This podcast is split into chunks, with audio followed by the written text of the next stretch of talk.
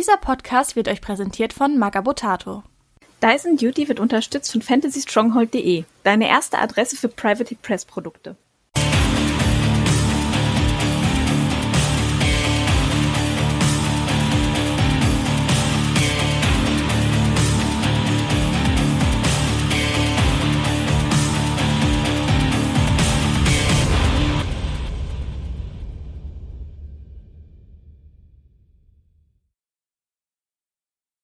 Herzlich willkommen zurück zu unserem Dyson Duty Circle Deep Dive mit Manny, mir Pascal und unserem Gast Sas aka Christoph. Hallo. Wir haben im ersten Teil schon etwa die Hälfte der Circle Caster besprochen und jetzt im zweiten Teil besprechen wir natürlich die zweite Hälfte und dann am Ende nochmal das allgemeine Circle Meta nach dem äh, Circle Christmas Jahr, nenne ich es mal, 2019 und wahrscheinlich nochmal so ein paar Key Kombos und Key Solos. Sollten wir feststellen, dass das tatsächlich so sehr in die Tiefe geht und noch länger geht, machen wir im Zweifel noch eine dritte Folge draus. Aber wir gehen da ganz unbefangen dran. In dieser komischen Zeit haben wir zumindest alle das, nämlich viel Zeit. Und deswegen, ja, legen wir einfach mal los und gucken mal, wie lange Teil 2 wird. Wir haben Teil 1 mit Chromic 2 beschlossen. Wir bleiben bei den Castern mit K, wovon ich gerade feststelle, dass der Circle äh, Strange viele hat. Ähm, ja, Tatsache. Ja, sieben Stück, die mit K anfangen. Und ähm, gehen rüber zu Krüger 1. Hm, kann man zu dem überhaupt was sagen aktuell? Ah, also ich hatte ähm, erst, ja, was heißt vor kurzem, aber so vor drei, vier Monaten war, saß ich noch abends in meinem Bett und habe gedacht, ich habe jetzt den neuen Infernal Counter gefunden. Ähm, ja, also Krüger 1, ähm, der macht ja im Feed, dass er quasi Solos wegseppen kann. Der legt seine, seine AOEs und äh, dort ähm, vor 10. Die dahinter war, dass ich gerade auch mit dem Well nach vorne komme um eben so zu legen, dass ich ähm, Solos, aus denen die Infernals ihre Heavy spawnen, wegseppe. Der Plan ist daran gescheitert, dass durch den, äh, die Schlange, ich weiß nicht genau, wie sie heißt, irgendwas mit Soul. Ähm, Soul, Soul Stalker? Stalker? Ja. Ähm, dass durch die Soulstalker und anderes noch in der Liste eben so viel Threat ausgeübt wird auf den Krüger, dass er sich gar nicht so weit vortraut. Deswegen funktioniert das nicht. Und das ist eben auch eine, ja, der Schwächen, würde ich sagen, von ihm. Er möchte von der Spelllist her ein bisschen offensiver stehen und mehr Dinge tun, als, ja, als seine Defensivstats das hergeben. Und ähm, ja, also ähm, ist halt so, ich würde nicht sagen, dass der kein Potenzial hat. Das ist immer so ein Caster, wo, wo ich dann eben stopp und denke, hey, der macht irgendwie schon coole Dinge. Also äh, Fog Lightning, das Äquivalent zu Chain Lightning. Äh, Gaywins ist ein cooler Defensivmechanismus. Ähm, auch er macht den Lord of the Feast richtig gut, weil ähm, ja, er ihm, ihm wieder Reach zurückgeben kann. Das sind schon coole Dinge, die da passieren. Ich habe jetzt aber, also nach diesem gescheiterten Infernal-Test, keine Nische gefunden, wo ich Krüger 1 momentan für mich einsortieren würde. Aber er bringt auf jeden Fall ein sehr interessantes Toolkit mit und sollte sich das Meta massiv ändern oder eben irgendeine Liste aufpoppen, die für die Krüger genau die Antworten mitbringt, dann ist er auf jeden Fall ein Blick wert. Ich glaube auch, dass Krüger auf jeden Fall äh, eine Antwort auf das jeweilige Meta sein kann. Ähm, sollte ähm, Massen an Infanterie zurück ins Meta genau. kommen, so wie Ende MK2. Da war Krüger 1 ja auch eine Bank, weil es einfach Massen an Infanterie gab. Ähm, glaube ich auch, dass Krüger 1 wiederkommen wird. Momentan sieht man ihn, glaube ich, einfach nicht, weil eben sein, sein Hauptziel, nämlich Massen an Infanterie, nicht unbedingt vertreten sind im Meta.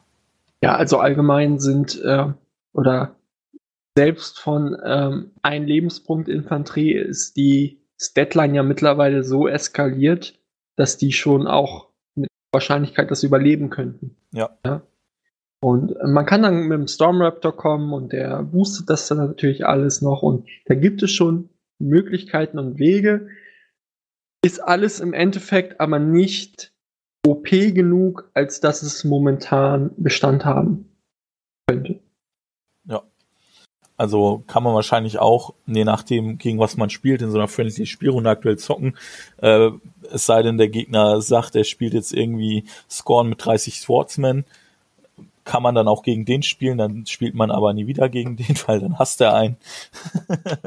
aber ähm, ja, generell wird vielleicht wiederkommen in der Zukunft. Themelist, keine Ahnung, in welcher Themelist wird man den spielen? Secret Masters? Ja. Secret Masters ist irgendwie so die Standardantwort, weil da bestimmt irgendwas geht. Ähm, ich würde ihn sehen im Devourer's Host mit Storm Raptor und Lord of the Beast. Ja gut, weil er dem Lord of Seas 2 Zoll Inch wiedergibt, weil er die äh, Fahren delivern kann, plus 3 Def gegen Range and Magic Attacks.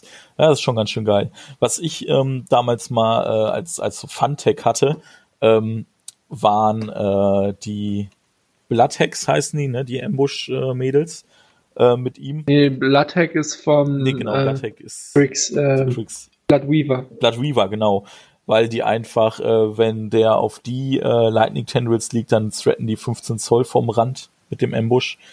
Und ähm, das finde ich schon ganz cool, besonders wenn die dann äh, Killing Streak bekommen können mit dem Solo.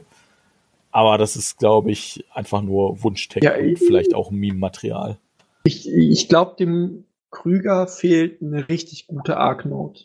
Also äh, kein Geomancy, keine Gallows Group, sondern sowas Richtung Thorn.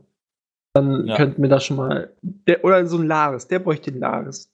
Das wäre irgendwie schon noch eine andere Geschichte. Dann könnte man auch, äh, da müsste man sich nicht so exponieren, um die Blood Reaver dann äh, einzufangen und etc. Ja, wahrscheinlich schon.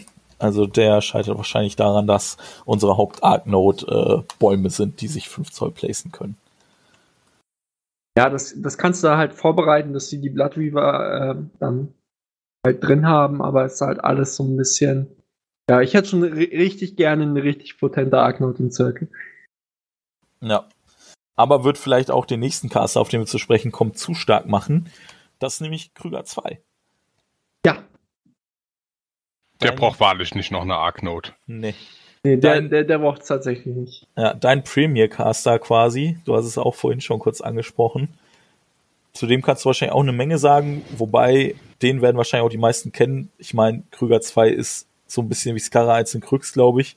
War quasi schon immer ein Circle da, also seit es ihn gibt, wird wahrscheinlich auch nie weg sein. Ähm, ja, also vielleicht noch ein paar generelle Dinge zu Krüger. Krüger ist vor allem dadurch so stark, dass eben sein, seine richtig guten Spells auch durch Geomancy ähm, zugänglich sind. Also namentlich TK und Gallows. Da passieren einfach sehr, sehr viele Interaktionen am Tisch, die einfach richtig crazy sind. Ja?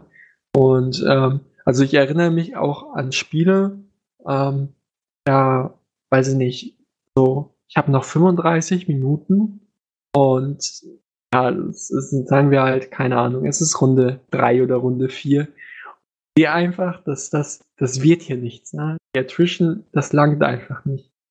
Da, da gab es wirklich Momente, wo ich gesagt habe, hey, ich sehe, dass es irgendwie geht und ich nehme mir 20, 25 Minuten, um das rauszufinden und dann töte ich dich. Und am Ende von diesen 30 Minuten hatte ich dann einen Caster-Kill mit 60% Chance aufwärts. Mhm. Also natürlich, wo dann viele Dinge passieren müssen, ne? Und Würfel müssen dann auch irgendwie fallen, aber Krüger ist so ein Caster, mit genug Schmalz kann man da wirklich viel verwirklichen auf dem Tisch. Gleichzeitig ist es aber auch so, dass ähm, wenn, wenn man schlecht, wenn man Fehler am Anfang macht, also da sind wir wieder bei der Thematik von dem Baldur, wo du gesagt hast, die Storm Raptor schlecht positionieren, das ist dann tödlich. Bei Krüger ist das wirklich, jede Positionierung muss sitzen. Und mhm. äh, so die Faustregel ist, wenn, äh, wenn ich so zurückschaue, wenn ich im Krüger-Feed Heavy verliere, dann habe ich eigentlich sehr oft auch das Spiel verloren. Heißt, wenn ich eigentlich in, in der Runde, wo ich unantastbar sein sollte, dann doch ein Heavy D mich hergebe, weil ich X nicht beachtet habe, dann, dann wird es wirklich super schwer, weil Krüger eben auch diesen Grade-Effekt hat. Der muss, der muss mit, mit, der muss sich die Zeit nehmen, um einen massiven Vorsprung aufzubauen. Und dann ja. in Runde 5, 6, 7, dann spule ich das nur noch ab. Also dann, dann aktiviere ich auch nur noch die Hälfte meiner Armee, nur noch die Key Pieces. Aber bis dahin muss ich mir die Zeit nehmen, mich in eine komfortable Situation zu bringen, dass ich nachher am Ende eben diese Aktivierung skippen kann. Weil ja. dieses Tempo, das kann man nicht halten. Oder also dieses langsame Tempo, das man am Anfang des Spiels haben muss, kann man nicht halten zum Ende des Spiels, wenn man sich nicht blocken möchte. Das, äh, das erfordert viel Übung. Kann aber auch, also ist wirklich halt wie, wie so ein Skalpell, den man immer, immer besser lernt zu führen und wo man, ja, oder was unglaublich viel Spaß macht. Gleichzeitig, wenn man das aber routiniert macht, dann ist es eine der schlimmsten Spielerfahrungen für den Gegner. Also ich habe äh, ähm, auf den polnischen Teammeisterschaften wurde ich gegen Rimkin gepaart und äh, ja, also ich habe halt angefangen mit dem Krüger und bin extrem weit vor, so dass ich halt schon weit gefördert habe und dann ist er halt, er war total unerfahren. Das waren, glaube ich, Bank, äh, Szenario war, glaube ich, Bankers. Und er hatte sich halt schlecht bewegt, sodass ich dann halt ein Heavy rausgenommen habe und gefeedet habe. Ich war unantastbar. Ich war aber schon komplett im Szenario drin. Autsch. Dann, hat er die Glock geflippt, also er hat nichts Relevantes gemacht und ich habe quasi in seiner Runde auch gescored. Ähm, so, die, die Flaggen waren, ja. genau, die Flaggen waren contested. Er scored seine Zone, ich score meine Zone. Und dann bin ich in der Situation, dass ich nur noch fünf Punkte brauche. Das heißt, ich muss drei Flaggen machen, meine Zone scoren und sein Objective zerstören. So, und das habe ich natürlich gemacht. Das waren, weil äh, drei TKs, äh, nee, es waren zwei TKs, ein Slam und der Megalith hat halt äh, das Objective auseinandergenommen. Und dann flippe ich die Glock und er will halt so gerade den Move machen, so sein Fury einsammeln. Ich sag so und gebe ihm die Hand. dann musste ich ihm das halt erstmal erklären, was da jetzt passiert ist. Also ja. gegebenenfalls eine unglaublich negative Erfahrung für den Gegner. Aber ja, war super stark und ähm, super viel, was man einfach ähm, im eigenen Spiel da rausholen kann. Ähm, hm. Ist auch oft so, dass ich äh, mit dem Krü den Krüger spiele und eine Assassination sehe, aber nicht anfange zu messen, weil ich weiß, wenn ich jetzt anfange, darüber nachzudenken und das auszumessen, dann habe ich nicht mehr genug Zeit für die Attrition. Also ein, ein Tipp für, für die Krüger-Spieler, wenn ihr, wenn ihr eine Assassination aus eurer Erfahrung seht und denkt, hey, das könnte funktionieren, dann fangt erst an, das auszumessen, wenn ihr dem anderen Weg, dem Weg der Attrition, eine geringere Chance des, äh, der Aussicht zum Erfolg beimesst. Weil sonst kommt ihr einfach in Teufelsküche. Es ist mit dem Krüger auf, wenn, wenn ihr eine Assassination seht und die ausmesst, dann müsst ihr euch auch dementsprechend darauf committen, weil die Zeit wird euch sonst fehlen. Das ist ein äh, guter Tipp. Money wollte gerade, glaube ich, irgendwas anderes. Ja, also aus meiner Erfahrung ähm, gegen Krüger muss ich auch echt sagen, es braucht sehr, sehr viele Spiele erstmal, um überhaupt erkennen zu können, was der Gegner überhaupt alles machen kann, was er für Möglichkeiten hat. Ja, also ich finde gerade diese, diese TK-Geschichte, also in der Steineliste, wo die ganzen, die ganzen Steine über Geomancy das dann noch weitertragen können und auch machen und so. Äh, ich habe das ganz oft gegen Martina gespielt. Die macht das auch echt gut, meiner Meinung nach. Also das ist, äh, ist manchmal irre und du denkst, du stehst richtig gut da, voll im Szenario drin, alles auf einmal fliegen da die TKs rum, dann werden deine Slayer umgedreht, dann passiert dieses, jenes. Also es ist offensiv wie defensiv richtig stark und er spielt einfach ein Szenario, das ist mega lästig. Also ähm, wenn man es dann drei, vier Mal gespielt hat und weiß, worauf man achten muss, okay, aber auch in Verbindung mit der Feed, die, die pushe ich, glaube ich, nochmal drei, zwei weg, ne? Alles in seiner Kontrollzone oder so.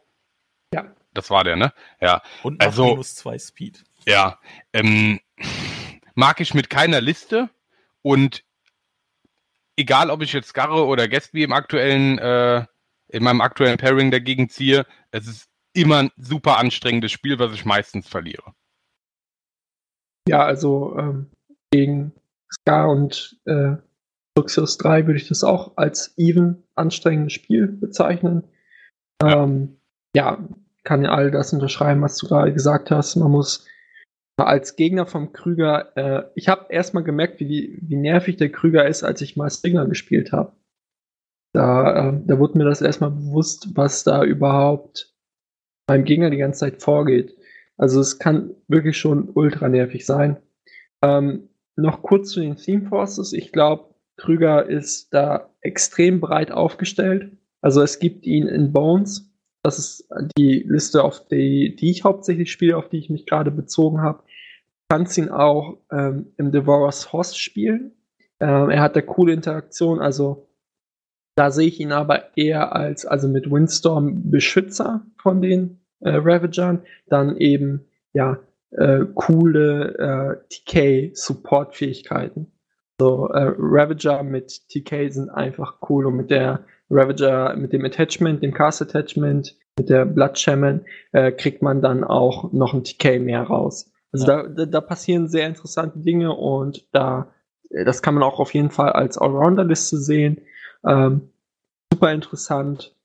Weiterhin ist er auch cool in Secret Masters mit Storm Raptor zum Beispiel oder eben in Secret Masters. Das, äh, das ist das, was äh, der Prometheus gespielt hat auf der WTC, was ich gesagt hatte. Und das ist eine ähnliche Bones-Liste, aber mit Druiden. Ja, also Druiden bringen dann mit dem äh, Force Bolt, heißt es, glaube ich, dann nochmal eine andere Art von äh, Pu äh, Puls rein. Äh, nee, die pushen. Pushes. Ist im Prinzip sehr MK2 Throwback, glaube ich, ne? Hat man so in MK2 auch. Ja, gespielt, so ein bisschen ich. Schatten seiner selbst im Vergleich zu MK2, aber ähm, hat auch seine Momente auf jeden Fall.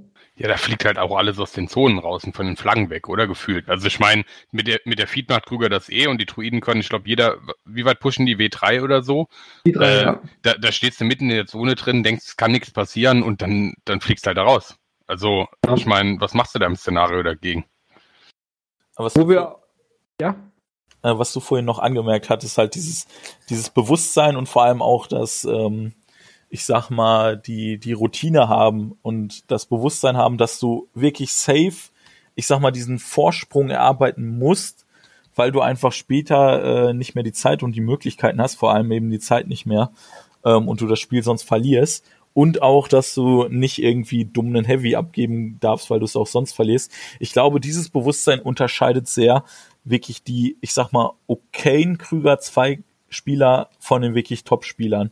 Weil ich habe jetzt schon wirklich sehr, sehr oft gegen Krüger 2 gespielt. Ähm, meistens oder ich glaube sogar immer mit äh, meiner aktuellen äh, Topcasterin halt mit Fiona. Und ich weiß nicht, wie du das siehst, aber ich finde, das Matchup ist sehr even und ich habe immer gemerkt, wenn mein Gegner eben dieses Bewusstsein nicht hat, dass er sich eben diesen Vorsprung aufbauen muss und dass er es sich nicht leisten kann, irgendwie einen Heavy herzuschenken, dass er dann einfach verliert. Da hatte ich bisher immer das Gefühl, dann läuft's halt auch echt gut für mich. Ähm, ich hatte das mal in unserer ersten Podcast-Folge besprochen, das Match. Äh, das war damals das Entscheidungsmatch in der Runde auf der BTC. Da habe ich auch gegen Krüger 2 gespielt mit Fiona. Und ich habe halt gemerkt, dass mein Gegner eben dieses Bewusstsein nicht hat. Der hat sehr spät gefeatet, ich glaube erst Runde drei oder vier und auch im Prinzip nur, um sich einen Kill auf dem Heavy zu sichern. Aber er konnte sich halt nie dadurch den Vorsprung im Szenario oder so aufbauen, den er gebraucht hätte, um, ich sag mal, mich halt, äh, ja, dann zu besiegen, als er es noch gekonnt hätte. Weil als wir dann so weit im Spiel fortgeschritten waren, hatte er einfach nicht mehr die Möglichkeiten. Und dann konnte ich auch viel besser Heavys abtauschen und alles.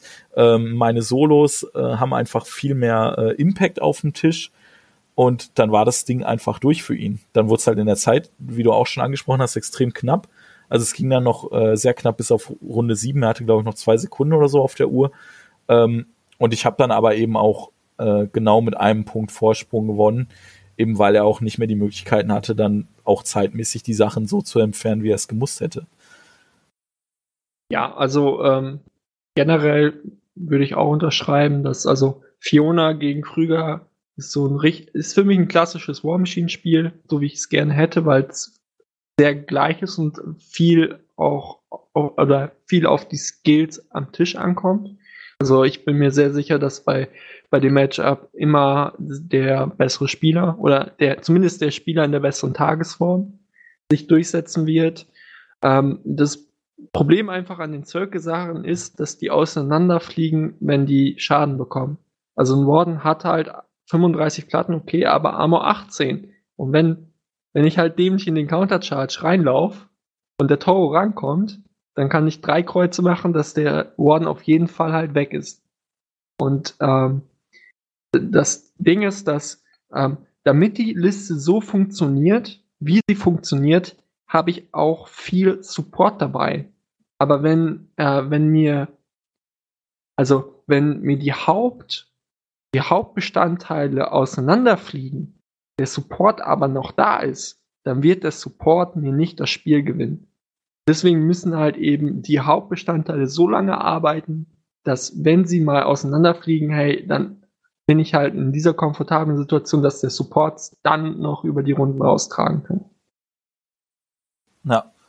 Also, ähm, was eben auch der, der Vorteil ist in dem Matchup, ähm, also zumindest die Fiona in Irregulars bringt halt auch sehr viele Anti-Tools mit. Du hast halt im Normalfall Alexia 2 dabei, äh, manche spielen auch Orin, wobei ich das verschwendetes Potenzial finde. Also Alexia 2 sich da schon weiter vorne. Und dann kannst du halt einfach äh, schon einige wichtige TKs, zum Beispiel Arcane Vortexen. Äh, das wusste ich zum Beispiel schon aus anderen Spielen gegen Krüger 2.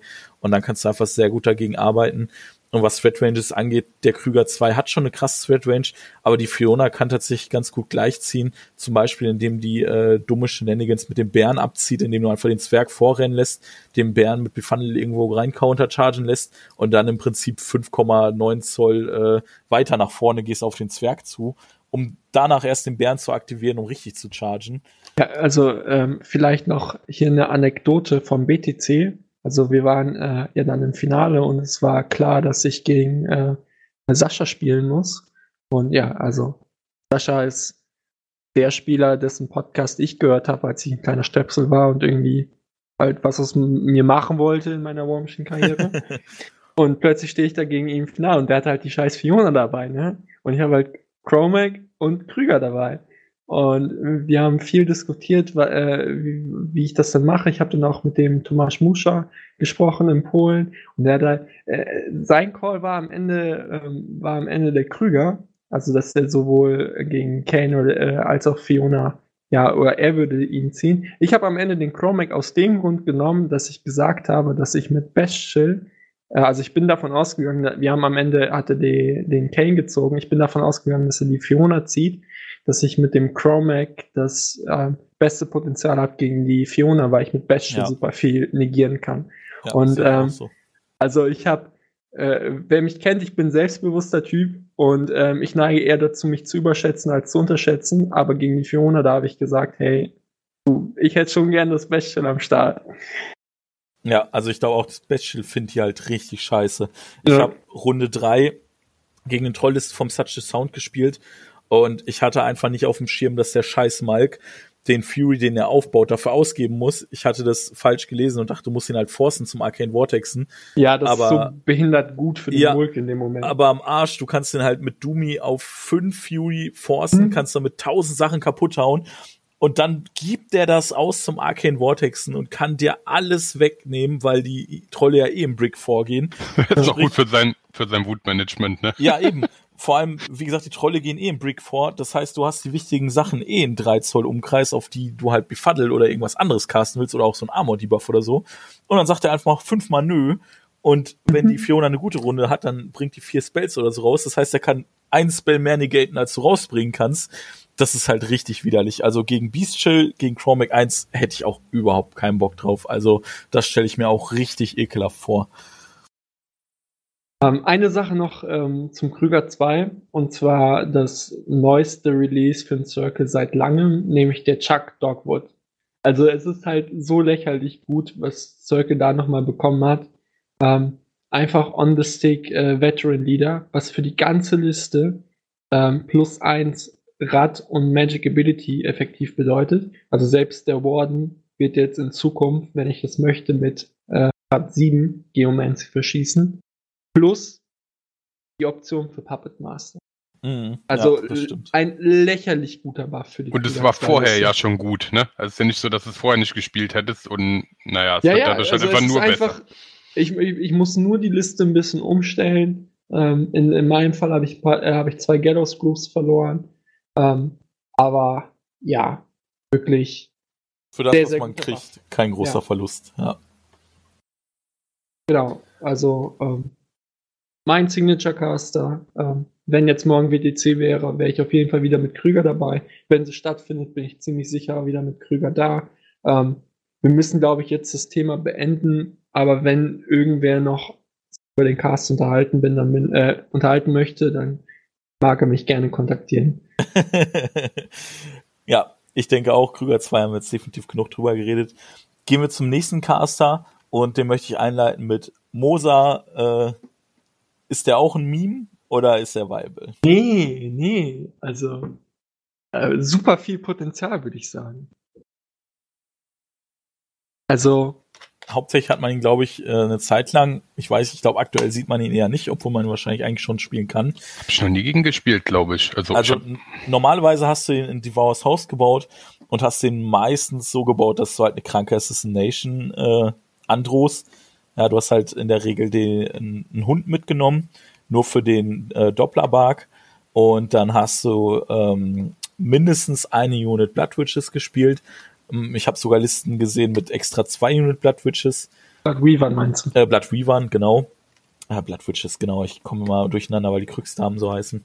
Ähm, und dann hat er halt eine Unit äh, geambusht und im Zweifel, wenn man eine zweite Unit gespielt hat, die dann im Advanced Deployment. Dann hast du eine von den Tanten an den gegnerischen Caster gerannt, hast den Moser dahin teleportiert, hast Dopplerbark angemacht und hast ihn dann tot gesprayt oder tot gehauen, ich bin mir nicht sicher. Und das war so dein, deine Hauptsache. Und davor, bevor du das angedroht hast oder auf diesen Gameplan drauf bist, hast du halt die Möglichkeit noch ein bisschen, also was heißt ein bisschen, eigentlich ziemlich gut Attrition zu spielen, indem du dem Gegner halt die ganze Zeit diese dummen Salzsäulen äh, in den Weg legst, die teilweise auch, äh, also ich glaube, sie wurden schon wieder umgeruled, aber die echt strange Rulings hatten zeitweise, du konntest die, glaube ich, sogar auf, auf den Gegner draufwerfen und solche Scherze. Ähm, sehr weirdes Spiel teilweise, kann, glaube ich, auch sehr zeitfressend sein. Aber Christoph wird uns sicher sagen, ob das immer noch viable ist. Ja, also ähm, hätte ich, ich habe unglaublich viel Bock auf den Caster. Ich glaube, dass er wirklich ähm, deren Kaliber gehört, weil man sehr viel rausholen muss ähm, am Tisch selbst, da wir halt auch wieder ohne Feed spielen. Also der, der hat einen Feed auf der Karte, aber das ist halt so Corner Case, dass das halt nett, nice to have ist, aber nicht wirklich, ja, um darauf zu kalkulieren. Ähm, der, der Schlüsselpunkt sind hier wirklich die Salzsäulen. Und ähm, was, wenn man die Karte liest, nicht so stark vorkommt, ist aber der gleiche Effekt wie beim Revive. Machine ist es unglaublich stark, wenn man wiederkommt oder Attacken rausnimmt beim Gegner. Und dadurch eben, dass er 8 Fury hat und ma- durch Maltreatment quasi 9, kann er eine unglaublich hohe Anzahl in Kombination im Devour's House mit der Shaman an Salzsäulen raushauen. Und die können ultra nervig sein, weil viele Listen, so zum Beispiel, ähm, er in Kombination mit dem äh, Sunhammer ist er so ein bisschen als Grimkin-Konter vom Child mit den Clocks gehandelt worden. Es ist unglaublich stark gegen Listen, die wenig, also die wenige Attacken aufweisen, aber eine hohe Qualität an Attacken. Also ich würde zum Beispiel unglaublich gerne mit dem Mosa gegen äh, Doppelkolosslisten spielen. Weil die baue ich dir einfach zu. Und ähm, da kann man wirklich viel rausholen am Tisch und auch wesentlich mehr, als wenn man die Karte liest. Aber man muss halt, man spielt halt, man muss rausspielen, was man verliert, dadurch, dass man kein Feed hat.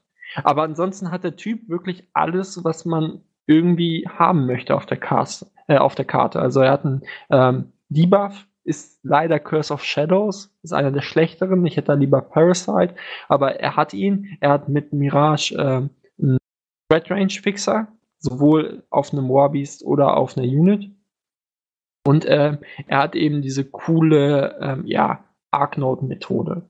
Weshalb ich ihn eben noch mehr sehe in ähm, Devourer's Host, weil man da irgendwie Zugang hat zu Bloodweavern und äh, Minion Blood Trackern oder sowas. Also ähm, geht auch in die Kategorie ähm, Spiel viel damit und du wirst ähm, oder deine die Erfahrungen, die du mit ihm sammeln wirst, werden sich schnell honorieren.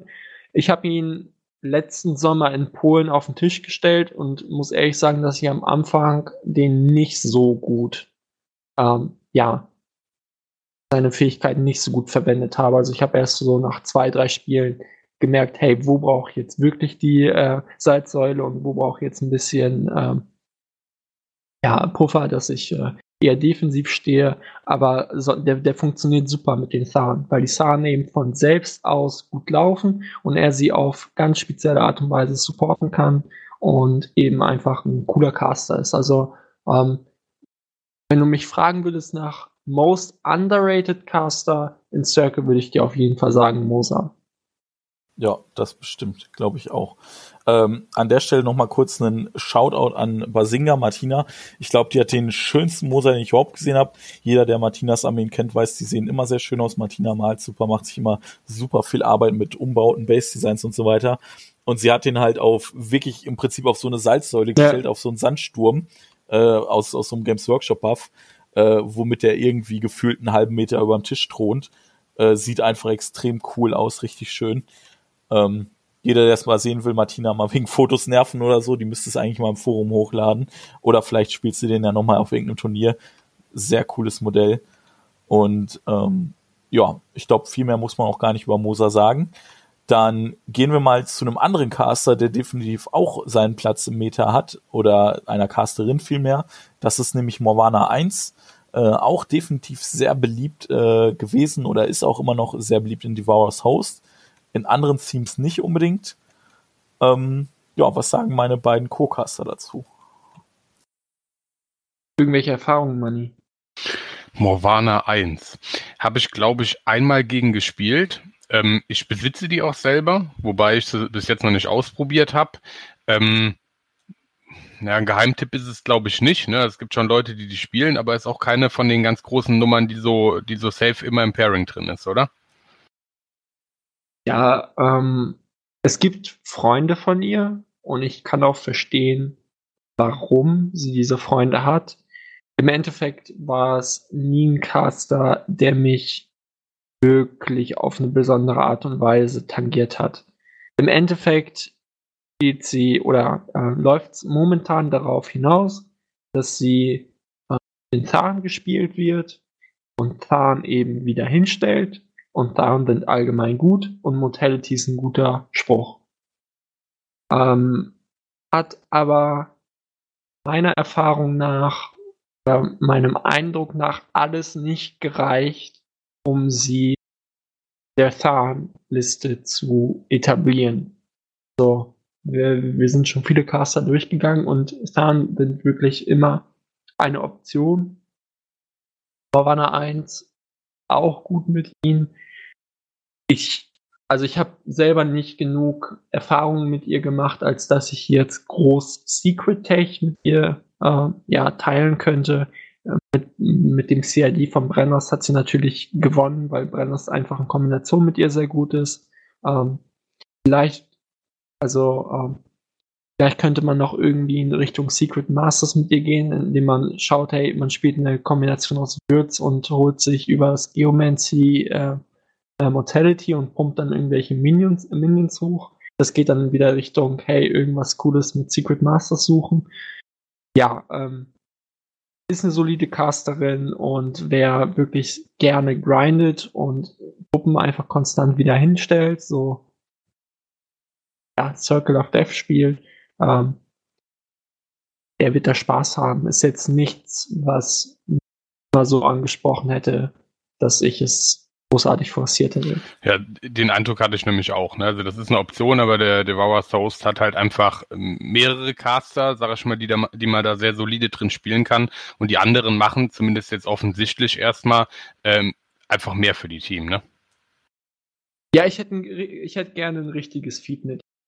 Also Mhm. Werden ja, ja einige ja. widersprechen und sagen, ey, die hat doch ein Feed und ja, das kommt auch mal zum Tragen, aber ich hätte halt gerne so ein A-Klasse-Feed. Ja, das ist schon eher so C, würde ich tippen, so ein C-Klasse-Feed. Ich glaube auch, wenn sie ein Feed hätte, das mehr und vor allem kontinuierlicher einen Einfluss auf das Spiel hat, würde man die auf jeden Fall viel, viel öfter sehen. Also, wie gesagt, so sieht man die auch schon immer noch und die ist auch definitiv spielbar. Ähm, ich fand die jetzt selber auch nie so ansprechend. Das Problem ist, das Modell ist auch schon echt alt und das sieht man dem Modell leider auch an, finde ich. Also die, ja, auf jeden Fall. Das Modell ja. hat die größten Hände, die ich jemals bei einem bei einer Miniatur gesehen habe. Die Zweier ist, ist schon deutlich schöner. die stimmt. Zweier ist sehr schön. Auf die kommen wir gleich noch zum Sprechen. Die ist eins der schönsten Modelle überhaupt, finde ich. Äh, aber die Einser, der sieht man leider an, dass die wie alt würde ich tippen? Die ist wahrscheinlich in der ersten ja, Circle-Welle ne? rausgekommen, ne? ja. 2006. 14 ja. Jahre alt. Ja, ja. Also das finde ich wäre so ein Premium-Modell, das eine Mini-Crate-Version verdient hätte. Also ich glaube, eine Morvana 1 Mini-Crate, boah, hätte ich schon arg Bock drauf. Vor allem, wenn der Doug Hamilton die vielleicht designt. Ich glaube, da wird ein richtig cooles Modell bei rumkommen. Vielleicht haben wir ja irgendwann mal Glück. Ähm, aber so ist halt eben leider nicht mal das Modell ein Argument, um sie auf den Tisch zu bringen. Und der Rest ist halt so, die macht Dinge, die macht auch coole Dinge, aber ich finde, die, die hat halt jetzt nicht so den, den einen Trick, wo du sagst, ja, das ist jetzt voll interessant, das ist voll cool, das will ich machen. So wie bei zum Beispiel Mosa den, die Salzsäulen, dass sie halt eben irgendwie so ein Signature-Ding hätte, sondern sie hat halt eben Recursion und sie hat Mortality und das war's. Und ja, das ist gut genug, um sie zu spielen aber es ist eben auf der anderen Seite auch nicht interessant und individuell genug, um zu sagen, jetzt will ich unbedingt diese Casterin spielen. Und dann ist im Prinzip das letzte Argument, was bleibt fast das Modell. Und da das, eh, da man dem, da das echt nicht so toll gealtert ist, ich weiß, viele Leute, die richtig gut malen, werden mir jetzt widersprechen, da kannst du halt noch was rausholen. Aber so overall mit dem durchschnittlichen Paintjob jetzt nicht so geil. Ähm, ja, und dann fällt halt auch das hinten runter und denkst, ja, ich stelle jetzt nicht. Wir so sollten sie auf einen Wolf setzen. Wir sollten sie auf einen Wolf setzen. Alles wird besser, wenn es auf einen Wolf Ja, vielleicht auf einen Argus oder so, weil da hat man so viele von. Ähm, also tatsächlich muss ich auch sagen, also ich habe vor einer Weile eine große Circle-Armee, so einen riesen Bundle gekauft und da waren alle möglichen Modelle drin und dann habe ich auch erstmal durchgeguckt und die hatte ich vorher noch nie auf dem Spielfeld gesehen, so richtig. Also vielleicht mal aus der Entfernung und dann schick bemalt, aber unbemalt gibt die halt wirklich gar nichts her. Und erstmal dachte ich, was, ob das irgendwie so ein gar nicht dazugehört, das Modell, oder so ein zweitklassiges Solo ist oder so, so ein ungeliebtes.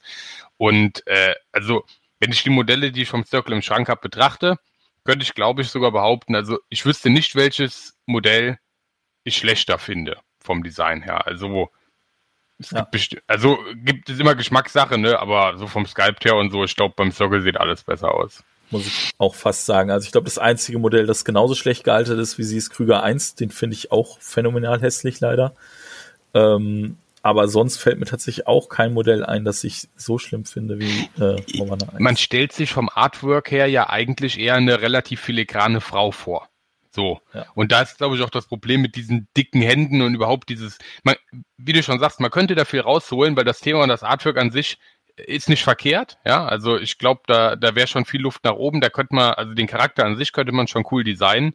Ist halt da nicht so gelungen, aber vielleicht, also kommt halt auch aus einer Zeit, wo das, wo die Modelle halt auch noch teilweise einfach so aussahen, muss man ehrlicherweise sagen. Ja, also ich glaube, die Sache ist auch, der Grundgedanke für das Design und das, äh, das Artwork spielt das ja auch, wie das Artwork ist genauso alt und sieht ja im Prinzip ganz anders aus.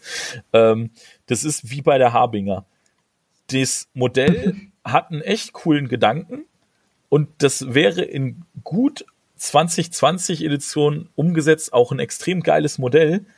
Aber leider wurde es mit diesem Gedanken vor 15 Jahren umgesetzt, wo es einfach noch nicht so die Möglichkeiten gab. Und deswegen ist es halt leider kein gutes Modell. Die Habinger finde ich aber im, im direkten Vergleich noch deutlich schicker. Also Was? Ernsthaft? Okay. Nein. Habinger also finde ich okay. Da würde ich immer noch Morwana 1 nehmen. Diese furchtbar dicken Leinen-Dinger, auf denen die steht. Aber egal. Äh, das führt zu weit ich würde sagen, wir schließen es damit ab. Ist ein Caster, den man spielen kann, wenn man Bock drauf hat. Ähm, wenn man dem Modell vielleicht auch was abgewinnen kann oder es einem grundsätzlich egal ist, wie das Modell aussieht, gibt es ja tatsächlich auch angeblich äh, solche Hobbyisten. Und ähm, ja, kann man machen. Hat jetzt leider nichts Besonderes.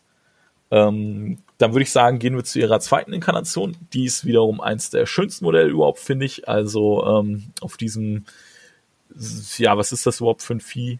keine Ahnung, ähm, ein Ziegenbock. eine, eine Gebirgsziege, die da quasi so äh, König der Löwen mäßig, möchte ich das fast vergleichen, auf diesem Stein steht. Ist schon sehr cool. Die finde ich, hat wiederum schon recht individuelles Kit. Und die finde ich auch interessanter als ihre erste Inkarnation. Sie deutlich, zwar, deutlich. Ja, sie hat zwar leider keinen Damage-Buff, aber sie bringt im Prinzip durch ihre Rerolls ähm, einen krassen Dice-Fixer mit. Kommt einem gar nicht so krass vor. Aber wenn man es mal, und das finde ich witzig, wir haben in, in der Ausgabe mit Rebecca Benke jetzt noch drüber gesprochen, über die deutsche Art War Machine zu spielen, dass das sehr mathematisch ist. ähm, wenn man es sich mal ausrechnet, was so ein Reroll wirklich macht mit Würfeln, dann ist es ganz schön krass, was die an äh, Dice-Fixing mitbringt, dadurch, dass man immer sich Rerolls kaufen kann. Und die hat eine, eine krasse Recursion-Feed, ne? Also da kannst du Ja. echt Puppen wieder auf den Ti- Tisch stellen und ich glaube, äh, das macht dann auch den Unterschied. Also so vom Gefühl her würde ich sagen, kannst du bei Tarn auch ganz gut spielen. Das macht schon Spaß, wenn du da so eine so eine fast äh, ausgeschaltete Unit äh, Ravager wieder hinstellst, oder? Weißt du, was Auf noch jeden geiler, Fall. weißt du, was noch geiler ist, als Ravager wieder hinstellen? Wolf Rider wieder hinstellen. Äh, Ja, wenn man die hat, klar, natürlich. Ja. Ähm, da, das ist auch, glaube ich, so die Combo, mit der man sie zuletzt am meisten in Circle gesehen hat. Ich weiß, dass der, ähm, ach, wie heißt er jetzt? Vom Boosted Rolls, der englische Spieler, du kannst mir sicher helfen, Christoph. Simon. Simon, genau. Simon hat die letztes Jahr rauf und runter gespielt. Ähm, hauptsächlich auch, wobei ich glaube, er hat sie am Ende echt in alles reingespielt. Aber ursprünglich war sie hauptsächlich ähm, ein Harby-Counter, weil die Wölfe halt das Feed auskontern. Die müssen sich nämlich nicht auf Harby zu advancen, sondern die springen dann einfach in das Feed rein und dann kriegen die keinen Schaden. Ja, wie Stalker. Ja, das ist halt mega gut. Und durch den krassen Hitfixer, den sie durch die Rerolls wieder bringt, treffen ja einfach alles. Die sind von Haus aus Weaponmaster, machen also auch so schon ganz gut Schaden. Ähm, Im Zweifel konnte man dann irgendwie noch einen Hermit oder sowas mitnehmen, noch für einen Debuff. Und da sind schon echt coole Sachen möglich. Das ist jetzt mein Startschuss. Leg los. Ja. Super. Ja, ähm, einer meiner Lieblingscaster und wirklich ein sehr starker Caster. Nochmal ähm, zu der Thematik mit Scales of Fate, also mit dem Reroll. Äh, einen, guten Siegenspieler und einen guten Harvey-Spieler wirst du immer daran erkennen, dass sie ganz ausgewählte Dinge rerollen. Also äh, beide spielen ja da mit ihrem eigenen Leben und die Harvey hält ihre Armee am Leben und die Morvana fixt ihre Würfel. Aber wenn ich das zu intensiv mache, dann wird mein Pool schnell runtergehen und ich werde in die Position kommen, wo ich nur noch schlecht rerollen kann.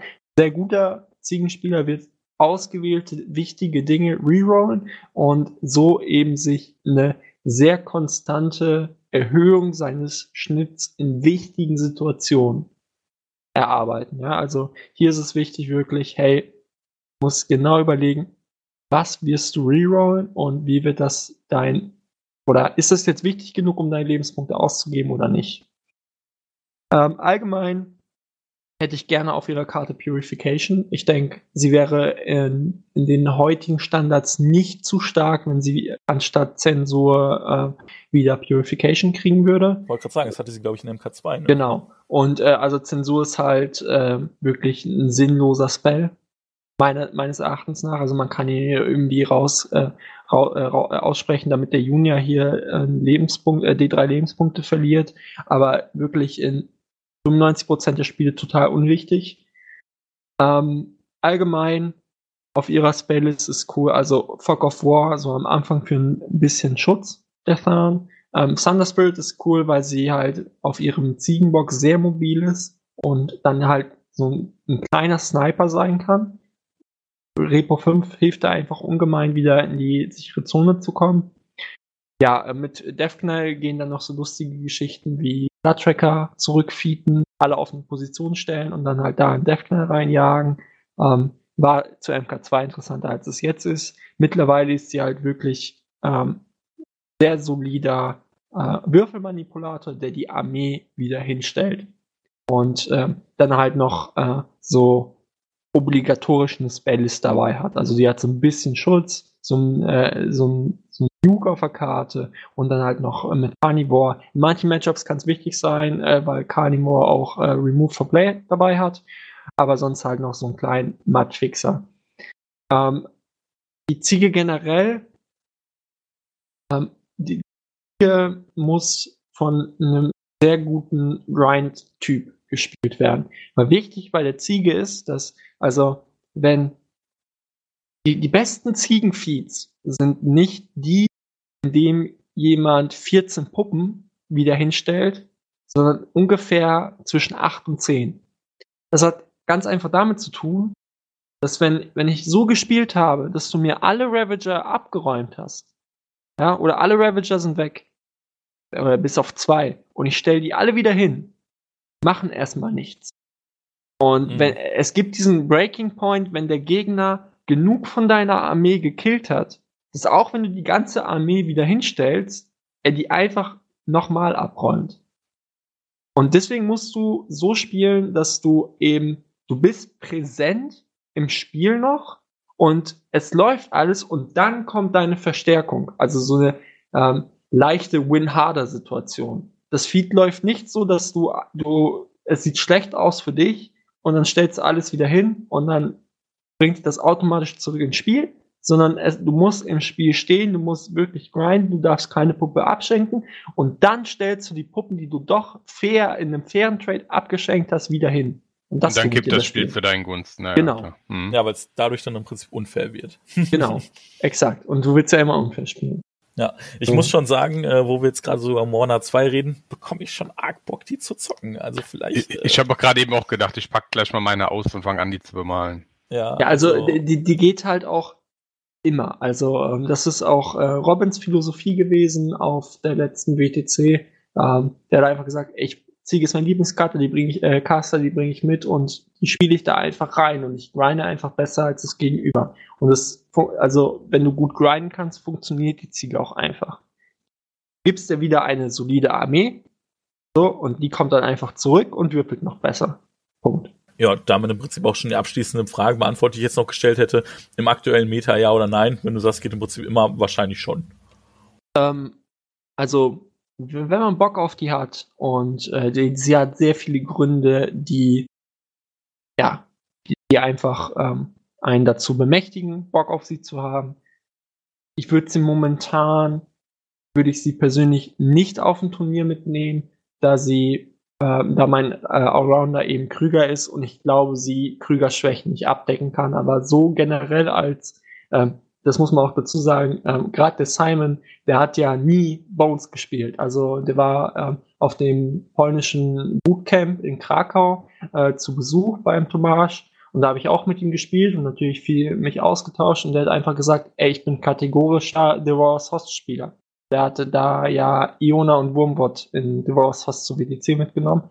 Und daher rührt halt auch, dass er so viel Liebe hatte für die Morvana, weil die ein super Devour's Hostcaster ist. Wenn man sie mischt mit Bones of Oberos, dann ist sie halt, dann kommt sie in wieder ganz andere Konkurrenz, wo man dann sagen muss, hey, will ich so ein Allrounder-Caster wie die Ziege wieder mit einem Allround-Caster kombinieren. Aber hat Robin mhm. äh, zum Beispiel auch auf der WTC gemacht.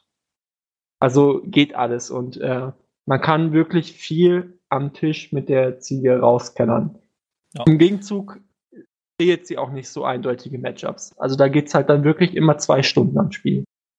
Ja, absoluter Zwischencaster. Aber das war ja sie ja, glaube ich, auch schon immer, auch schon MP2. Ja. Ähm, auch da eigentlich exklusiv in The Rowers House, weil für alle anderen Teams macht sie im Prinzip nichts könnte man vielleicht mit Wild Hunt und Infanterie spielen, wenn, auch das hatten wir am Anfang schon angeschnitten, wenn die Wild Hunt Infanterie irgendwie, ähm, ja, irgendwie kompetitiv wäre, mit irgendwie mit anderer Infanterie konkurrieren könnte, aber das kann sie einfach nicht.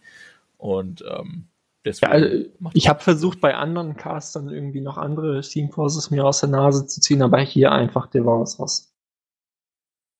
Ja, ich denke auch. Gut, ähm, den nächsten Caster auf der Liste überspringen wir, weil das ist Outwitch minus 1 Alternativcaster. Das äh, ist auf den meisten Turnieren nicht legal und selbst bei den meisten Spielern zu Hause eher nicht. Ähm, Der Caster danach wird auch nicht so spannend. Mh, hm, oh, doch. Ich weiß nicht. Ja, genau. Doch, Ich wollte gerade sagen, also ich, äh, auch wenn ich aktuell aktiv nicht Circle spiele, ich habe immer noch voll bemalt Circle im Schrank stehen. Ich finde die Modelle immer noch geil. Ich werde es auch definitiv wieder spielen. Und nach, nachdem wir jetzt so viele über Morana 2 gesprochen haben und ich so Bock auf habe, vielleicht bringe ich auch Circle nämlich zu dem mit. Das bin ich schon voll bemalt. Das muss ich nicht neu bemalen für einen Battle Report. Ähm, deswegen verfolge ich das so mit. Und aktuell ist Tannis, glaube ich, ziemlich äh, hot in der Besprechung von anderen Ja, also-. Dann bin ich mal gespannt jetzt. Cool. es, es kursieren Gerüchte und es werden Listen rumgeschickt. Also generell ähm, ist Tannis ein Caster gewesen, die nie den Durchbruch geschafft hat. Ich habe ähm, letztens mit dem Benny ähm, Katar darüber gesprochen. Das ist seine Casterin, die er nicht zusammengebaut hat. Ähm, ja, also ist mit der MK3 Battlebox gekommen und hatte oder hat ein ganz solides Tool und ist damit eigentlich perfekt für eben solche Battlebox-Spiele. Nicht zu Ja, stark, ja, nicht zu schwach. Ja. und ähm, ganz cool, um jemanden an das Spiel heranzubringen. Den Turnierdurchbruch hat sie nie geschafft. Mit Secret Masters sind jetzt viele Dinge passiert und viele Releases können so in Circle integriert werden, die eigentlich vorher noch keine Option waren. Und deswegen, es ist, war, glaube ich, ein Kanadier, der angefangen hat, sie als Scorn-Konter zu spielen. Und zwar in Secret Masters ungefähr, mit, also äh, mit Doppel-Dunion Archon, Doppel-Primal Archon, Storm Raptor und Croak Raiders und noch Zeug, Zeug dazu. Und ja, das die, ist auch äh, die Liste, von der ich gehört habe. genau. Und äh, ja, die Gedanken dahinter sind, dass Tannis äh, relativ sicher sein kann durch Sackpawn auf Minions. Das, und eben die Interaktion ihrer äh, Shadowbind-Kanone, die ja von Battle Engines nicht geshaked werden kann. Ja, das Ähm, ist eklig, das stimmt.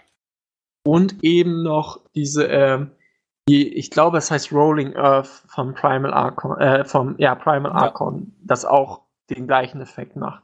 Dass das eben ähm, in Kombination genutzt wird, um ähm, der Battle Engines Herr zu werden. Und ja, also man muss sagen, die Kanadier können spielen und ich glaube auch, dass da viel Potenzial hinter ist. Ich glaube aber gleichzeitig auch, dass ein kompetenter Rashid-Spieler das trotzdem auseinander nimmt. Ähm, Mhm. Momentan wird viel gegen Saal getecht und Rashid wird international sehr gerne vergessen.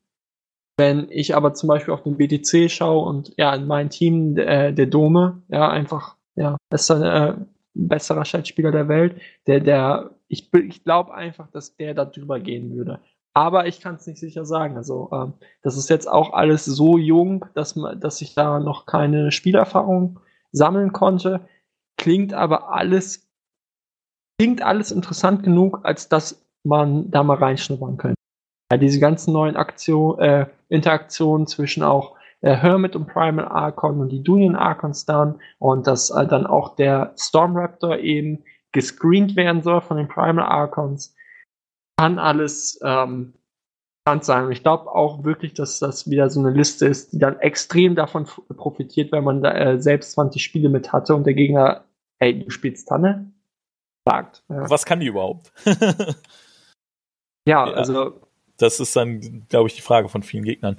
Ähm, ich habe es tatsächlich auch ein bisschen gespielt. Ähm, ich äh, mache ja auch die ähm, Dark Horse Diamond Reihe. Ähm, viele der Zuhörer werden sicher auch mal teilgenommen haben. Da habe ich sie, glaube ich, sogar ja doch mehrfach ausgepackt. Äh, einmal mit einem Beast Brick, klassischen Wild Hunt und einmal mit Devourer's House. Ähm, und ich muss sagen, dadurch, dass sie, dass sie eben einer dieser MK3 Battlebox Caster ist, die finde ich fast alle extrem gut designt, eben weil die so ein, so ein decent, würde man auf Englisch sagen, Toolkit mitbringen. Die machen alle schon was, die bringen alle schon was mit auf den Tisch, die haben alle Möglichkeiten und die machen eigentlich auch alle, fast alle Spaß zu spielen. Und Tannis hat mir extrem viel Spaß gemacht zu spielen. Also ich habe die wirklich erstaunlich oft gespielt und das macht echt einfach Spaß, weil du kannst einfach vorgehen, du schießt irgendwas Shadowbind, äh, natürlich vornehmlich irgendwas, was es nicht shaken kann. Äh, sie kann halt sogar ganze Units Shadowbinden, weil es halt eine Vierer AOE ist, das ist halt auch mega geil. Battle Engines sind einfach mega traurig, wenn die geshadowbindet werden von ihr. Das ist auch richtig cool und ähm, ist echt eine coole Casterin. Sollte man sich vielleicht, wenn man Bock drauf hat, die Zeit äh, nehmen, um die äh, zu entschlüsseln, um das mal so auszudrücken, wenn man Bock drauf hat kann natürlich am Ende, wie Christoph schon sagte, darauf hinauslaufen, dass Raches es am Ende trotzdem zerschießt, ist halt immer noch Raches. Aber ich glaube, gegen viele andere Sachen, äh, gerade gegen Battle Engine Heavy, kann das gut funktionieren. Vielleicht ja auch gegen Red mit Doppel Trident. Vielleicht könnte es ja auch was sein. Was mir noch fehlt, also um mein Herz wirklich zu erwärmen. Also sie ist ja mit äh, Loki gebondet, wenn ich mich nicht ganz irre. Ja, ja. Es wäre ultra gut, hätte Loki einfach Fast Strike als Animus. Oh ja, das wäre mega geil. So, dann könnte er sich selber erstmal ein bisschen noch verbessern und mehr seine Punktkosten rechtfertigen und gleichzeitig könnte halt Tannis die Knarre wirklich ausnutzen. Und auf 14 Zoll wäre das halt nochmal was ganz anderes. Dann könnten wir da wirklich Ja. seriös drüber sprechen. Ja, weil Auch- du nicht immer den Caster committest, weil du die Battle Genau, Engine Shadow genau. willst. Ja. Genau. Wir haben halt echt leider gar kein Fast Strike in der Faction als Animus. Das ist echt schade, sonst wäre das wirklich mega geil. Ja, ich, ich, ich habe das gerade so ins Blaue gesagt. Ich habe jetzt nicht über die Interaktion, die irgendwie zu OP werden könnten mit anderen Casten, aber die Thun- Thunderf bräuchte irgendwie mehr Range auf der Knarre. Ja, ja, ja. Ja, ansonsten ähm, kann man, glaube ich, auch nicht mehr über die sagen. Ist aktuell heiß Ja, mehr weiß ich gar nicht. Ja, Äh, mehr ja. weiß ich gar nicht mehr. ähm, wird man dann wahrscheinlich tatsächlich am ehesten Secret Masters zocken. Man kann sie, wie gesagt, auf jeden Fall auch in Devour's Haus zocken. Slicing Touch äh, funktioniert auch ganz gut. Admonition dann halt äh, wahrscheinlich auf einem Getorix oder einem Loki.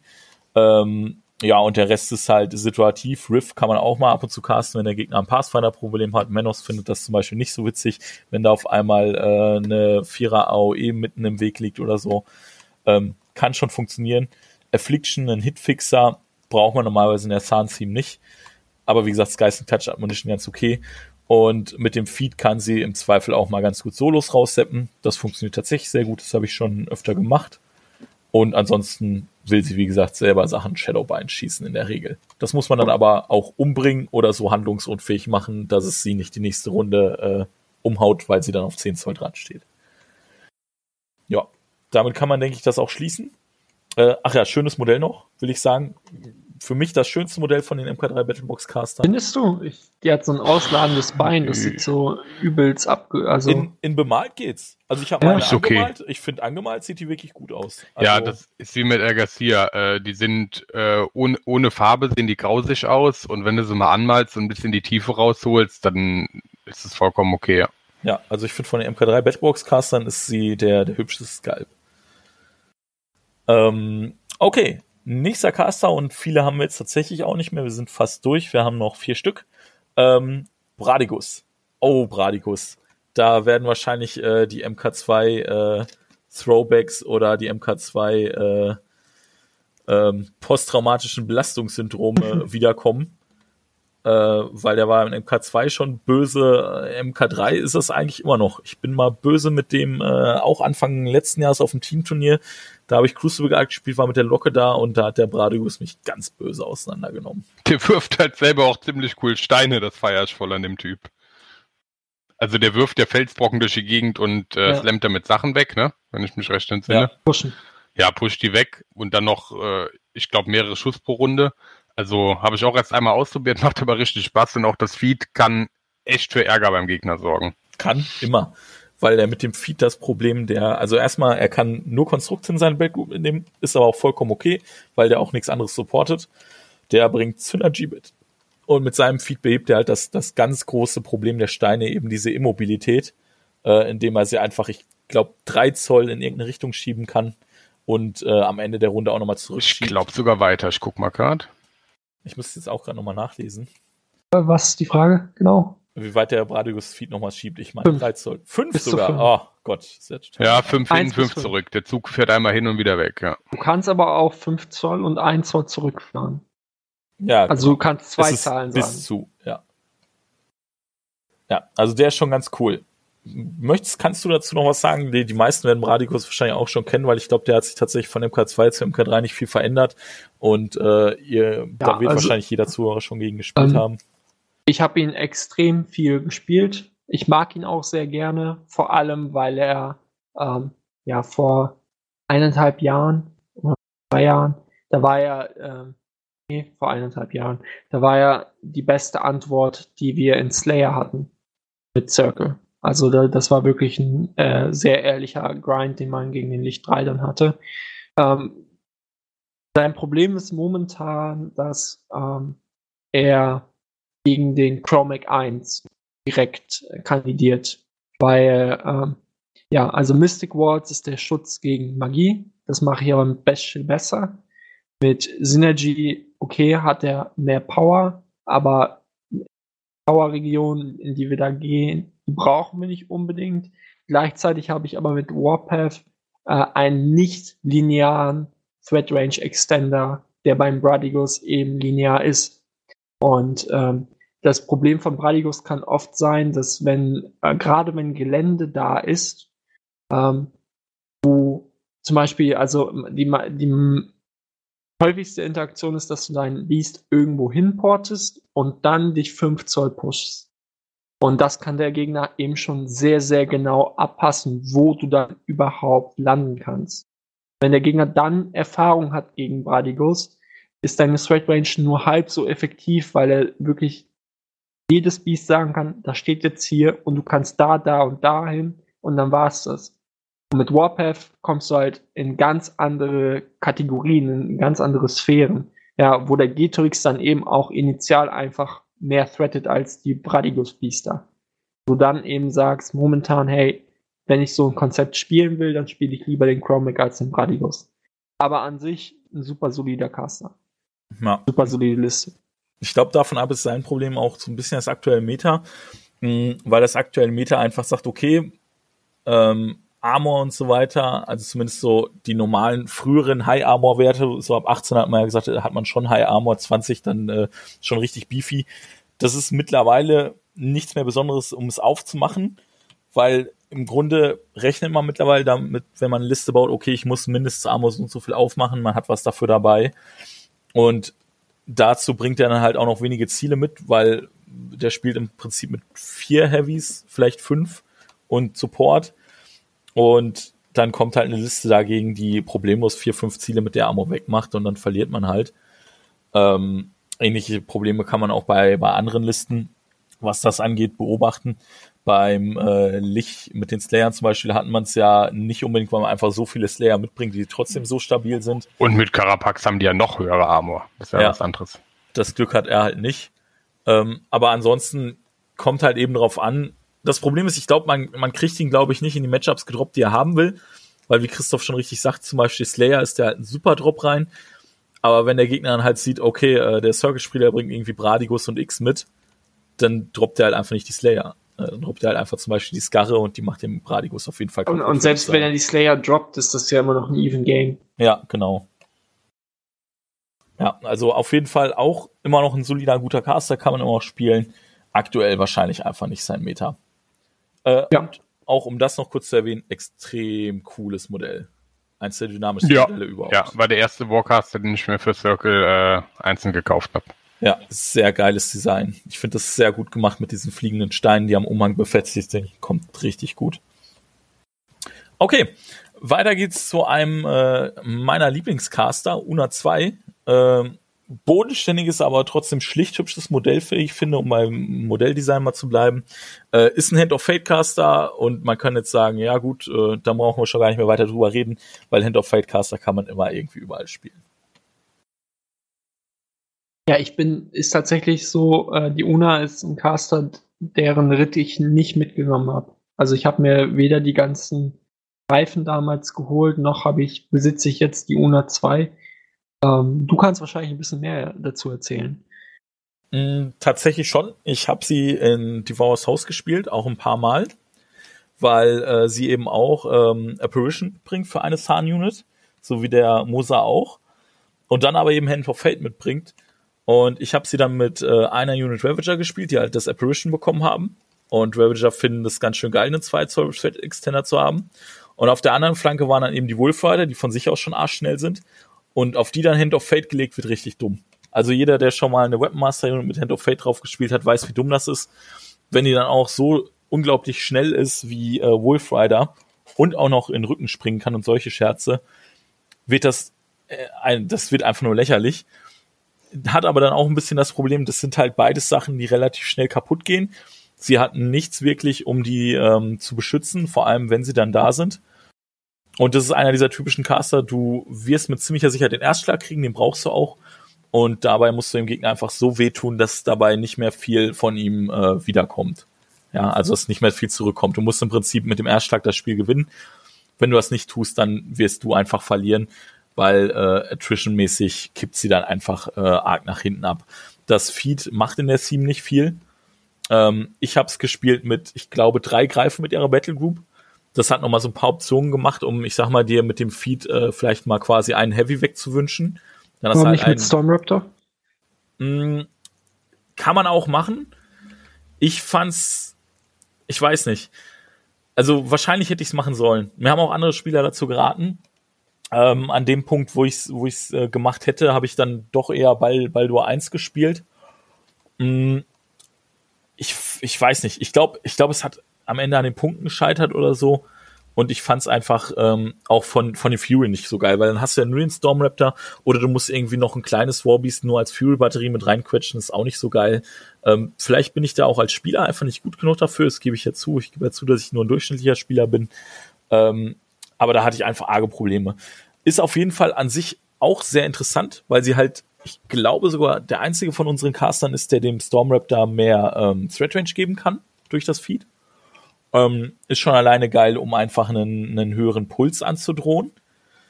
Weil der Puls dann auf, lass mich nicht lügen, 15 Zoll geht statt nur auf 13. Ja. Das ist schon extrem nice. Ähm, und jetzt muss ich gerade mal gucken. Ja, gut. Nee, genau. Und zum Beschützen, wie gesagt, macht sie halt im Prinzip nichts. Sie hat zwar Windfall, das ist ganz gut, um sich selber zu beschützen. Ähm, und mal so ein Key-Solo neben mir dran. Da habe ich immer ganz gerne den Lord of the Feast mit beschützt. Das ist ganz cool.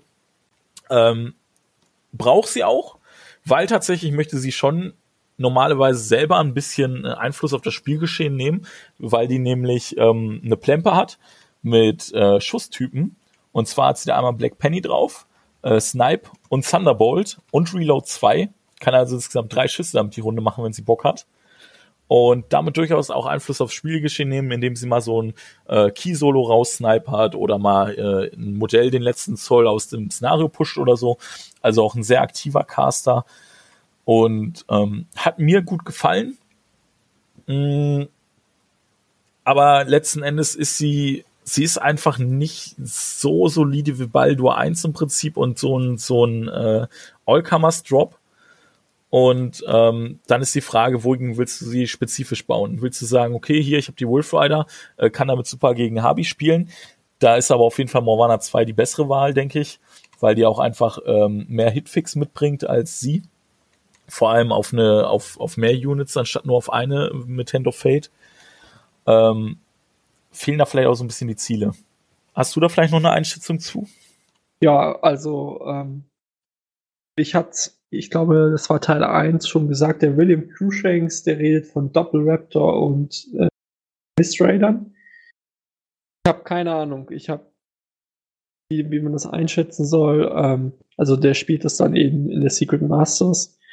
Allgemein macht die UNA natürlich, also mit Hand of Fate äh, ermöglicht sie viel, ist jetzt aber äh, ja, ich habe da einfach zu wenig Expertise, zu wenig Spielerfahrung mit ihr, als dass ich das, was du jetzt gesagt hast, noch großartig ergänzen könnte. Ich denke, sie, man, man, man, kann auf jeden Fall mal schauen, äh, was mit ihren Secret Masters geht, weil ähm, die Miss Raider halt auch äh, gut werden, richtig gut mit Hand of Fate. Wo aber ja. wieder, ähm, man muss sich halt immer vor Augen führen, äh, was, wo will man das rein techen? Also der William Cruikshanks wird das auch gegen Scorn spielen. Und das ist natürlich super gegen die Immortals, ohne Frage.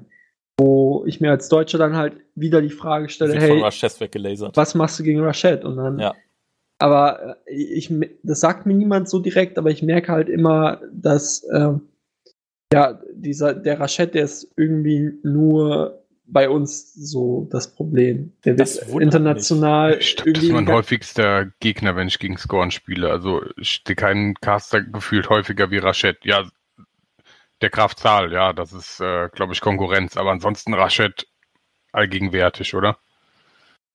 Ja, auf dem BTC als Scorn auf jeden Fall. Ähm, aber ich glaube einfach, da der Labler hat es mal thematisiert in irgendeinem Post im Scorn-Forum, dass eben der die Aufteilung der Rachet-Spieler auf oder die Listen sehr, sehr divers sind. vom Rashad. Und dass diese klassische Wins of Death Liste, sie, die hat sich international trotz aller Erfolge nie richtig durchgesetzt. Hat auch damit zu tun, dass es eine extrem schwere Liste ist. Das heißt, diesen, also in der List-Building bewerten wir das immer gerne als Auto-Win-Button. Aber es ist nur ein Auto-Win-Button, wenn du halt auch richtig, richtig gut spielst. Und diesen, dieses Skill Cap hat sich wahrscheinlich internet oder auf die Masse von Spielern nie so durchgesetzt, dass der Rashad auch international so präsent ähm, ist. Ja, das und deswegen, sein, ja. deswegen ist es halt immer, ja, aber das macht, während ich mir hier überlege, hey, ich muss eine Liste finden, die in Saal und Rashad spielen kann, wird halt geguckt, hey, ich mache was gegen den Saal, und wenn ich dann komme, was machst du gegen Rashad, dann wird das eher so ein bisschen abgewunken. Aber ja, ja Theor äh, Theorie Machine hat sowieso immer das Problem, dass äh, keiner irgendwie verlieren will. Ja, also wenn in der Theorie das durchdenkt oder mit jemandem diskutiert, dann ist es oft, ja, aber das mache ich doch nie und führt selten zu einem Ergebnis. Man müsste es einfach mal testen, wie es dann wirklich abschneidet. Aber ich kann mir auf Basis meiner Erfahrung nicht vorstellen, dass Mist Raider, äh, Rider ein nur ansatzweise, äh, ansatzweise gute Auswahl gegen Rashad sein können. Glaube ich auch nicht. Die werden komplett weggelasert. Also ich habe das tatsächlich auch mal gespielt, Mistfire gegen Rashad. Es hat keinen Spaß gemacht. Ja, also Chris Das gleiche wie mit Stormlances. Die, ja. die sind einfach zu, die kosten zu viel und es lohnt sich zu sehr, da reinzugehen und ja. Ähm, davon ab hat sie natürlich auch noch die Option, äh, klassischen Wild Hunt gespielt zu werden. Die Liste, wo sie äh, ja schon abused wurde, als sie rauskam und äh, noch stärker war. Ich weiß gar nicht mehr warum, aber irgendwie wurde sie genervt, dass man sie nicht mehr so viel gesehen hat. Irgendwas anderes konnte sie, glaube ich. Konnte, äh, vorher konnte es, also effektiv verhindert das Feed jetzt nur noch Free Strikes. Ähm, das Feed hat aber vorher auch gemacht, dass deine Greifen immun waren im Nahkampf. Ah ja, genau, stimmt. Und das glaube ich sogar bis zu deiner nächsten Turn oder so, ne? Das war. Ja, also du, du hast einfach arm und endlich bekommen, quasi. Ja, ja, ja. Ja, genau. Und äh, kann man im Prinzip immer noch spielen in Wild Hunt, weil die Greifen dann extrem zuschlagen. Das ist tatsächlich auch der Grund, dass ähm, Kaya 3 wahrscheinlich nie so richtig den Durchbruch hatte, weil man hat gesagt, okay, das Problem mit dem Speed, was die Argus haben, das kann man einfach mit einem Haufen Greifen beheben, kann man auch schon spielen. Dann kam er direkt Una 2, die Greifen noch viel besser spielt. Äh, deswegen war das Thema dann auch wieder durch. Ähm, also tatsächlich ein Caster, der sehr breit aufgestellt ist. Wenn man Bock hat, einen Caster in vielen Teams zu spielen, würde ich fast sagen, spiel Una 2. Die kannst du in Zahn spielen, die kannst du in Secret Masters spielen, wie wir jetzt gerade schon angeschnitten haben. Äh, und die kannst du in Wild Hunt spielen. Also wenn man da Bock drauf hat, einen Caster in vielen verschiedenen Varianten zu spielen, würde ich auf jeden Fall Una 2 vorschlagen. Und ich glaube auch, sie ist eben Hand of Fate Caster. Ne? Also wenn man sich da reinkniet und äh, ihre an den Rest ihres Kits äh, noch, sag ich mal, lernt, äh, richtig zu nutzen, dann kann, dann geht da immer irgendwas, ja? ja. Muss man einfach mal ehrlich sagen.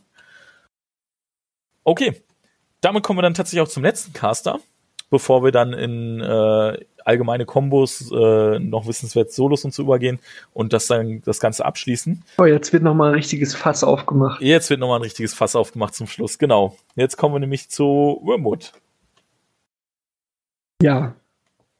Kann man ähm, auch fast überall spielen?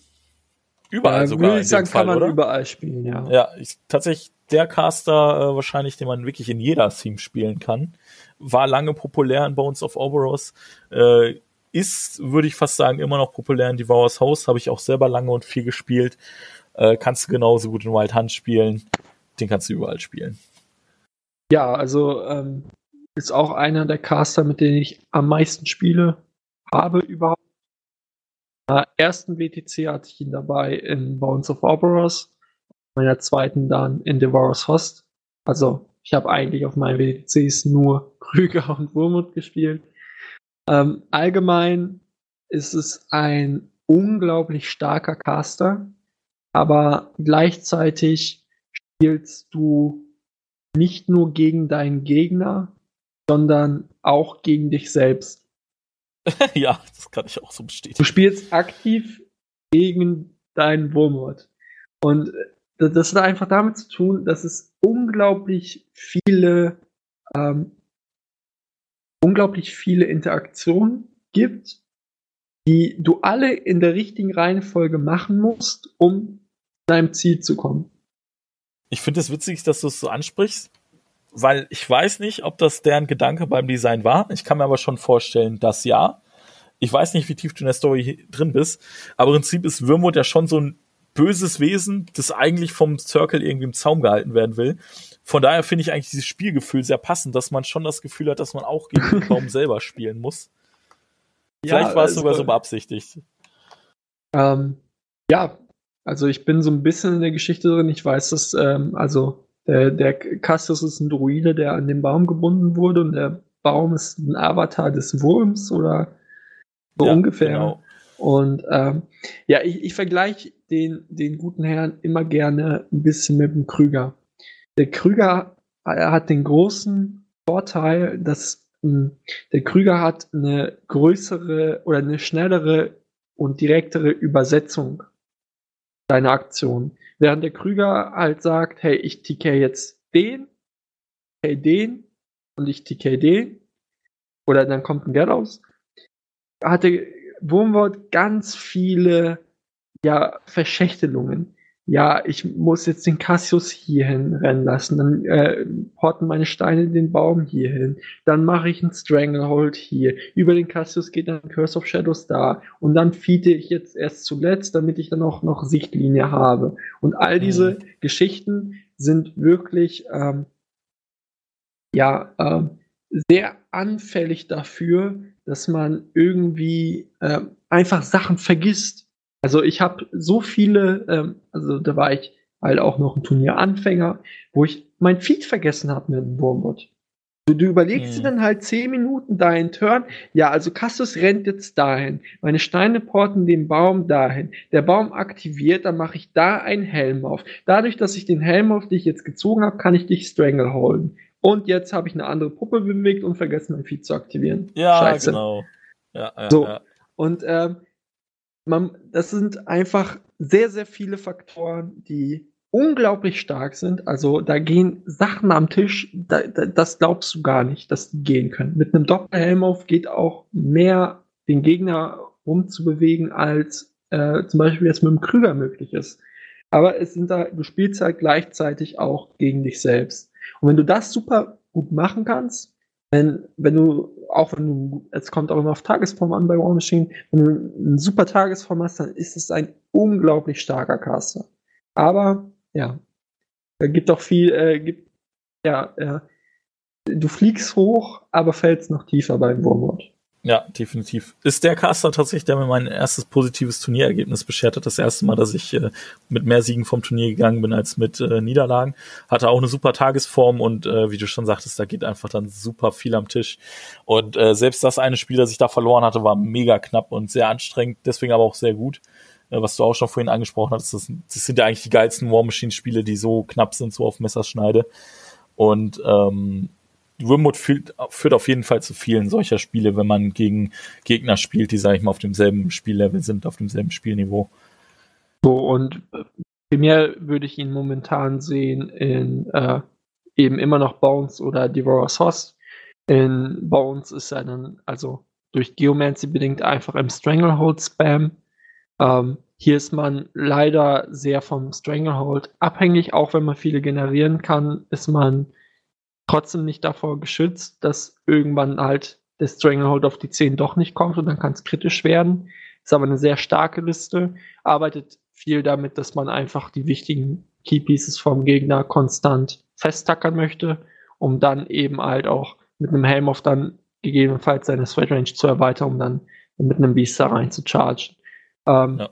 Ein guter Freund hat mal zu mir gesagt, Stranglehold ist eine Hure, die arbeitet für dich, aber auch für den Gegner. Und äh, das, das, ist das stimmt einfach. Aber auch hier durch den Chuck Dogwood jetzt Puppet Master einfach in jeder äh, Bounce-Liste. Ja, super stark. Mega gut. Äh, ein anderes Solo, von dem der, durch das der extrem an Stärke gewonnen hat, habe ich zumindest so wahrgenommen. Äh, vor allem, weil ich den eben äh, vor Release des Modells da mitgespielt habe und nach Release äh, also ohne und nach Release des Modells mit, äh, ist tatsächlich der Hermit. Ich finde, ähm, Würmut hat extrem durch den Hermit gewonnen, weil er zum einen den äh, minus 4 Arm Swing ermöglicht, den Würmut mhm. schon immer ganz gern äh, haben wollte.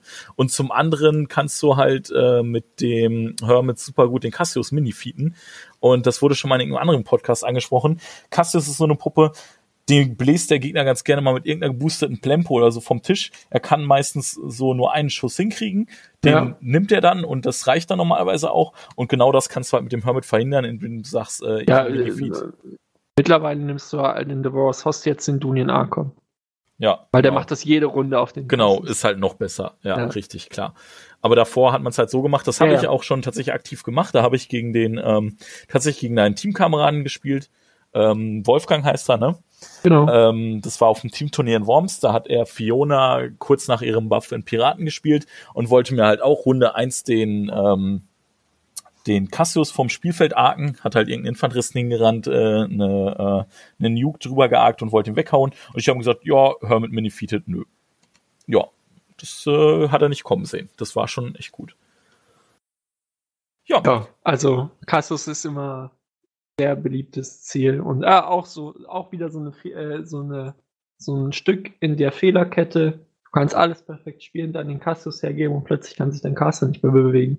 Und Ja. Caster, die sich von Haus aus bewegen können, sind ein nicht, unter, äh, nicht zu unterschätzender Vorteil. ja, in der Tat.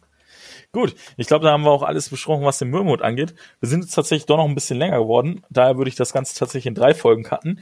In der letzten Folge werden wir noch so ein paar allgemeine ähm, Tipps, äh, beliebte Kombos und ein paar Key-Solos besprechen. Jo.